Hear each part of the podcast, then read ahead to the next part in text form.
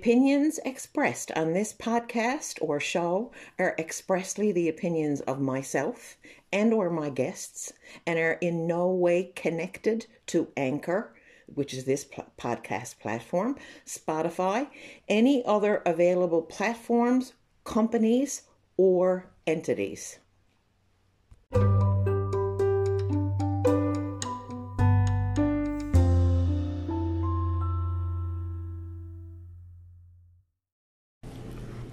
Hi, everybody, and welcome to Keep Talking. And I am your host, Betty Collins. And as you may or may not be able to tell, this podcast is being broadcast still from St. Clare's Mercy Hospital in the middle of our fair city of St. John's, Newfoundland, on this gorgeous, gorgeous late summer because it, I know I know the season has turned already. It is the 27th of September and I know it's supposed to be fall, but I'll tell you what, Mother Nature still thinks we but we belong in summer. She gives us a really really long winter and she's giving she has given us an even longer summer. It's just beautiful. So, how how how has your week been? Uh, anything like mine, probably doubtful. So I am still, as I said, at St. Clare's Mercy Hospital. I had a man visit me several nights ago, and we were talking about my podcast. And I said to him, well, I'm not really sure what I'm going to do for this week. And he said, You got to tell your story. Tell us how you got in here. Say, oh, oh, okay. Well, I came in through the doors like most. no, no, not that way. How? Why are you here? Okay, so for that, I need to go back quite a few years, quite a few years, to the years of being a child and falling over the basement stairs, to the years of being a child and running down the street where my school was, an elementary school, and sliding three parts of the ways down that, that same street on my knees, getting kneecaps full of sand and dirt and having to go home with blood running down my legs walking across one of the major streets in, in our city. So I go back that far to injury, injuries, literally injuries. I spent more time as a child at the bottom of my basement stairs, wrapped around the pole, and with, with one of my siblings calling out, Mom, Betty's at the bottom of the basement stairs again. Because this, for some reason, it seemed like I loved it down there. So I, I grew out of that and I really did into someone who could, my husband and I, on Saturday afternoons or Sunday afternoons, would go to Topsail Beach. And Topsail Beach for me in Newfoundland is one of my favorite places. Um, it's in Conception Bay South, which is not far from St. John's, and in Mount Pearl, actually, where I live, is about 10 minutes away. It's not a long drive, but it's the ocean. And it's unrefined, it's the ocean at its best, and I absolutely love it. And at one end of that, and I'll say one end, at the right side. So if you're walking towards Topsail Beach, the right side is all big, huge boulders to the point the point that some of them are big enough to be called megaliths. They're that big. My husband and I would climb over those rocks every weekend and just go around the point where people couldn't see us and walk and talk and talk and walk. And, that's what we did. Then we lived in a house um, from 1980 to 1988. Hmm. This house had was a two-story. It was a, a townhouse, so it had these steps like Mount Everest and I'm not even kidding, they were like Mount Everest that went upstairs and the same going down. The difference with the stairs going down to the basement, they were just open steps basically. And I could run up and down over those stairs. I could be down at the washing machine and remember, oh darn, there's a, a pair of socks up on the floor in the bedroom. So I'd run up the two flights and I'd run back down. Not in, not a problem. Not a problem about uh, 13 or 14 years ago, that changed. Again, that changed into right out of the blue for no specific reason, just falling. Now we know now that it's, you know, and, it started long before that. My knees need knees need replacing. Well, you know what? They have the technology. Doctors can do it. Doctors are amazing people. So I have a good, as far as I'm concerned, I have a good team of specialists who look after me and they do an amazing job of it too. So, 13 years ago, so it goes back before 13 years, but at 13 years ago, I had to have my first um, spinal surgery, and that was because my spine literally from falling down over the stairs. Like, that doesn't make any sense because for years I didn't anyway. Falling down over the stairs, got my spine shifted. Excuse me, I could no longer stand up straight, so I had to have it fixed. Uh, I got it fixed three years later.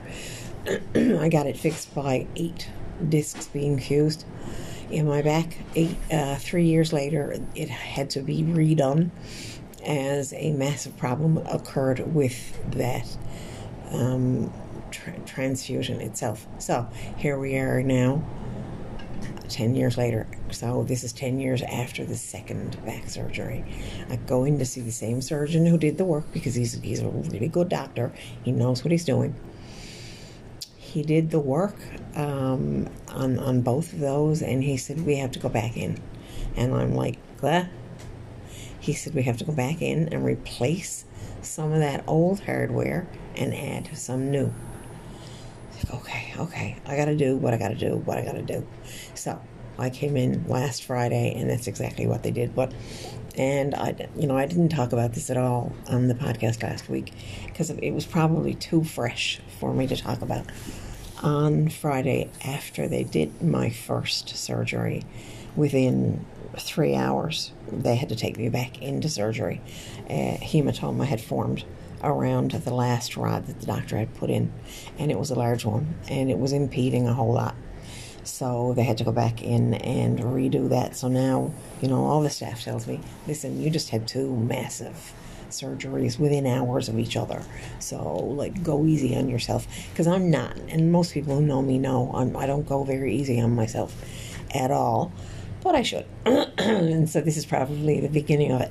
But the most interesting thing I wanted to talk about this week, because so many, I've met so many people coming and going and just so much going on. Of course, hospitals are like that. That's what they're for. You know, you come in to get better, you come in to, you come in to have something fixed. You, you it, they're healthcare facilities. We come to hospitals for our health. But this one, so this hospital is probably one of the oldest hospitals in North America. I'd say close to it. I'm not sure what year this hospital was built. And in the day when the, this hospital was built, all our hospitals were specific to religions. So we had St. Clare's Mercy Hospital, which is where I am, which was the Roman Catholic hospital. Then we had uh, the Grace General Hospital, which was run by um, not not Anglicans. I'm thinking maybe it was run by the United. I'm not sure what what, what it was an organized religion anyway. And as Grace General Hospital got older and older, and now here is St. Clare's Mercy Hospital, that much older again. We had a general hospital, which was in the middle of the city, which was really old, really old. So they decided to, okay, let's scrap uh, the Grace General. So that was, that hospital was literally pulled down, was demolished. Then they decided that what was going on at the, the the um, General Hospital would now happen at a brand new facility connected to our university, which is Memorial University of Newfoundland. So they would connect all of it together. So we would have St. Clare's Mercy Hospital, and we would have uh, Health Science. Uh, what is it called formally? Health Science Center, but there's not. There's more words in there. I don't know. It's it's like I said, it's run by, or not run by, but it's connected to the university. So a lot of a lot of medical students, like when we see the doctors, if you go to the health sciences for you know to have any kind of surgery or any recovery of any sort, you will see a lot of students. Here, we're not as many. We see some, but not as many students. However, that's still not the reason I wanted to bring this up. excuse me, I'm drinking water, and you can tell as well that the pain meds have kicked in yet again. However, so two or three days ago, I'm here talking to somebody. I don't know who, who was that, that told me about this room. It's a lovely little room. I'm on the sixth floor. I'm, it's a private room. In my mind, you know, when I was asked, what kind of room do you want? Private, semi, whatever. And I said, whatever's available. I don't care. And I really didn't. You know, I'm, I'm a people person. I love people. Um, but in my in the back of my mind, I was thinking it'd be really nice if I could get a private room so I could do my podcasts. so here I am in my private room doing my podcasts, and then it was a nurse who walked in, and we got talking about all things metaphysical because I'm here with my tarot cards and my you know my pendulums, and I got all this stuff around me, and they're wanting to you know staff's wanting to know what it is, and I'm wanting to tell them what it is. But when I hear, this nurse and God love her heart, she crossed her arms and she laid her hip on the side of the bed and she said, "You realize you're in the the most haunted room in this hospital?" And I'm like, "Yes." now, I understand, and anybody who knows any of the history, history, excuse me, of this hospital also knows that there was a ward, there was a unit on this hospital. It was palliative care and palliative care only, and it was the whole end, the um, direct west end of the hospital. That area was palliative care. There was a, there was a beautiful chapel in there, but the presence. You could feel the presence at that palliative care. It was palpable the night be- my, my father-in-law actually passed away in palliative care at st clare's. The night before he passed away he looked at my mother-in-law and he said bessie who was here last night to see me? What woman was that? Mrs collins looked at her husband and said now max what woman are you talking about? So he said she was a really lovely lady and he described her so Bob's mother described everybody who'd been in to visit, because of course we'd all been there through the week because we knew this man was passing at any time. No, I couldn't figure out who was this woman. Then somebody piped up and said, hey, that's the nurse that wanders the hall here, boy, I betcha. And we were all kind of like, yeah, sure, yeah. Could be, but who knows? So, the day after my surgery, which was Saturday, so my surgery was Friday, so on Saturday, I as I was waking up, I have these what do you call in, in your eyes floaters. So it's like little tiny pieces of dust goes across the lens of your eye. So I have these floaters on the go.